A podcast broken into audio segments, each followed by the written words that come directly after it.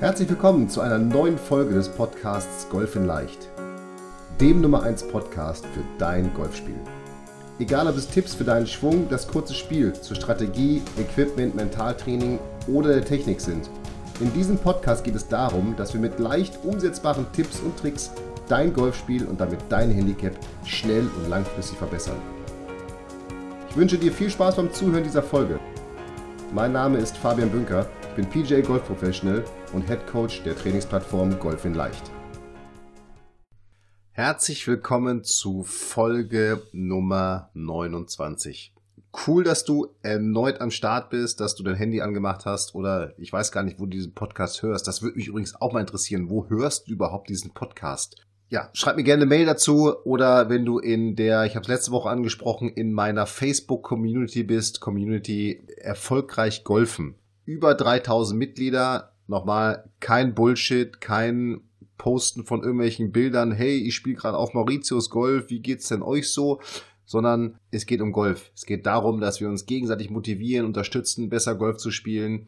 Ich gebe meinen Senf dazu. Ich werde sehr häufig live sein in dieser Gruppe äh, Facebook Live dort machen. Also, geh auf Facebook, wenn du da Mitglied bist, äh, such erfolgreich Golfen, einfach auf Mitglied werden klicken und ich füge dich dieser Gruppe hinzu. Freue ich mich sehr drauf, denn da geht es wirklich ab. Aber heute geht's auch ab, denn heute sprechen wir über mein Lieblingsthema, das Chippen. Ich weiß, wir haben in einer der vorherigen Folgen, ich glaube es war Folge 5, schon einmal drüber gesprochen. Da ging es aber um die Technik und um Rhythmus. Also auch diese Folge solltest du dir nach dieser Folge zum Thema Chippen nochmal anhören. Heute geht es aber um tatsächlich drei Übungen, die ich dir für dein Chip-Training mit auf den Weg geben möchte. Also wenn du nachher aus dem Auto steigst oder die Kopfhörer vom aus den Ohren nimmst, ja, nicht die Kopfhörer vom Kopf, sondern die Kopfhörer aus den Ohren rausnimmst und auf dem Golfplatz bist, dann steuer doch einfach mal direkt euer Chipping-Grün an, Nimm dir die paar Bälle, die ich dir gleich empfehle, und dann geht's los mit dem Chip-Training. Denn ich habe mir mal die Statistiken angeguckt.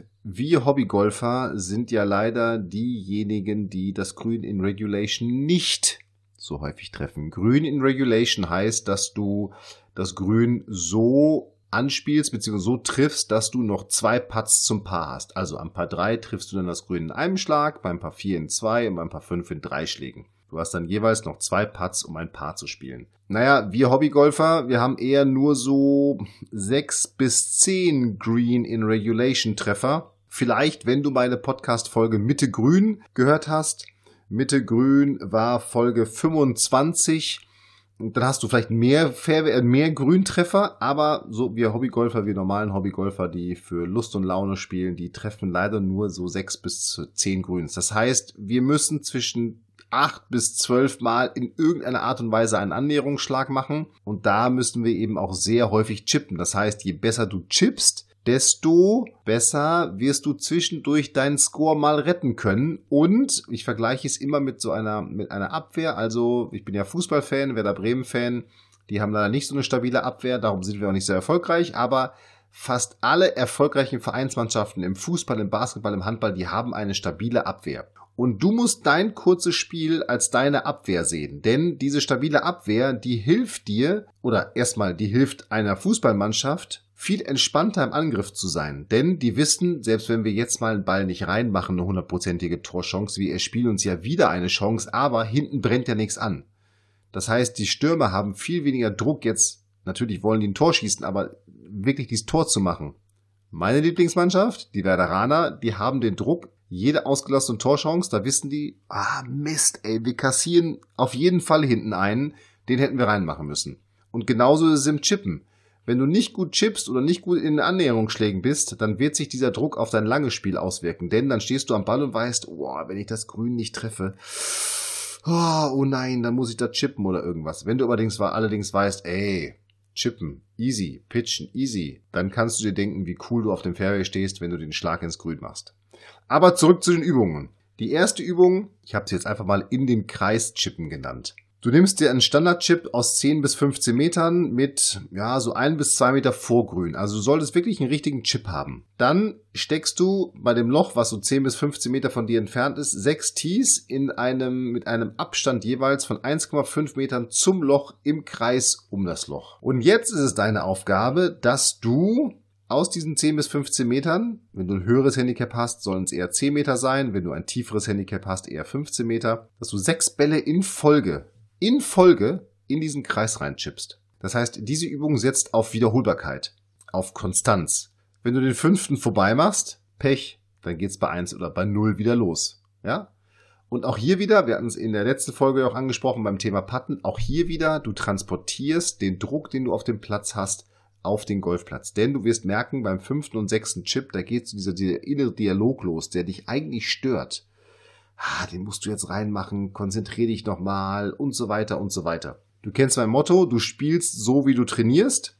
Und wenn du so trainierst, wirst du auf jeden Fall auf dem Platz besser chippen. Was du gerne machen kannst, ist, dass du auch unterschiedliche Schläger nutzt. Also Eisen 9, Pitching Wedge, Sandwedge, wie auch immer. Wobei ich bin überhaupt kein Freund davon, mit dem Sandwedge zu chippen. Ich würde dir für so einen Standard-Chip immer eher ein Eisen 8 empfehlen. Das lässt den Ball kurz und flach fliegen, viel rollen, du kannst eine sehr kleine Bewegung machen, aber das hatten wir alles in Folge 5 besprochen. Hör dir die einfach nochmal an. Ich glaube, sonst sprengen wir hier wieder den Rahmen. Das wäre die erste Übung. Zweite Übung, Ballreihe.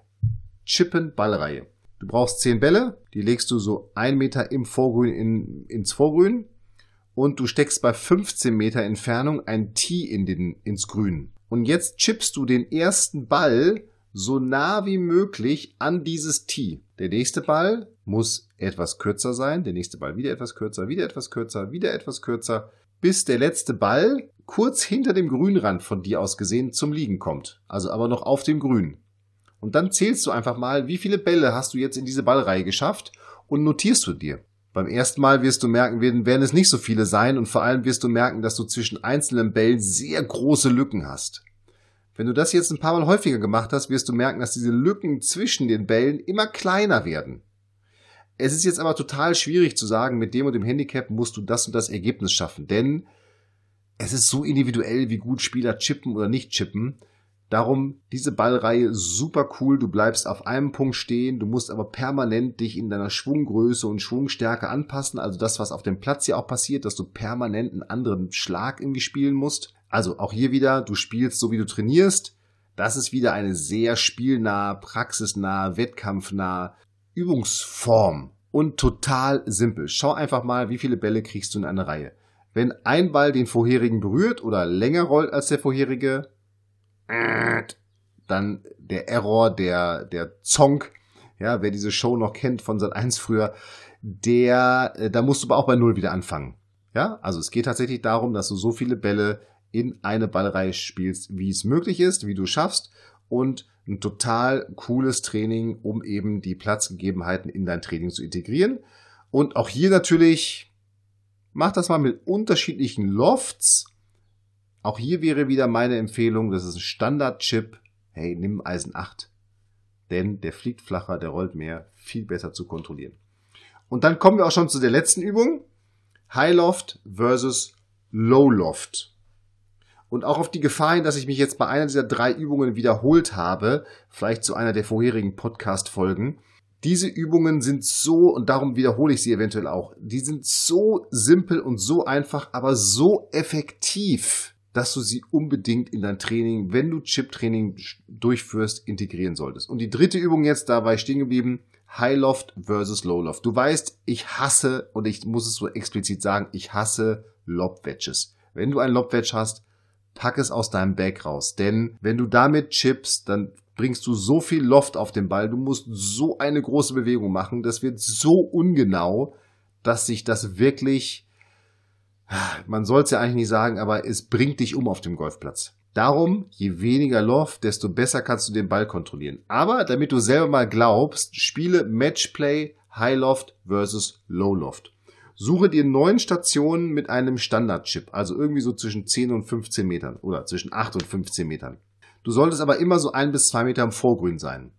Und jetzt spielst du zwei Bälle, nämlich einen mit einem Schläger, der mehr Loft hat, also meinetwegen Lobwedge oder Sandwedge, und einen Schläger, bei dem du sagen würdest, oh, mit dem würde ich aber nie chippen. Also irgendwie mal wirklich so ein Eisen 7 eventuell, richtig wenig Loft. Und jetzt guckst du mal, also es gewinnt immer der, dessen Ball oder der Ball gewinnt, der näher am Loch liegt. Der gewinnt das Loch. Und jetzt machst du neun Löcher Matchplay und guckst mal, welcher Schläger gewinnt denn. Am Anfang wird sicherlich eher der Schläger gewinnen. Wahrscheinlich chippst auch du, so wie ganz viele Hobbygolfer mit dem Sandwedge. Also wird eher der Schläger mit dem höheren Loft gewinnen, denn du bist es einfach gewohnt, mit dem zu chippen. Je häufiger du diese Übung durchführst, desto häufiger und irgendwann auch proportional deutlich mehr und deutlich häufiger wird der Schläger mit wenig Loft gewinnen. Denn du wirst merken, dass du damit viel kleinere, feinere, präzisere Bewegungen machen kannst. Und wenn du die machen kannst, sind die einfach nicht so fehleranfällig wie der große Chip mit dem Sandwedge oder dem Lobwedge. Also, in den Kreis chippen, die Ballreihe High Loft versus Low Loft. Das wären meine drei Empfehlungen für dein Tipptraining für heute. Für dein Tipptraining, für dein Chip-Training für heute.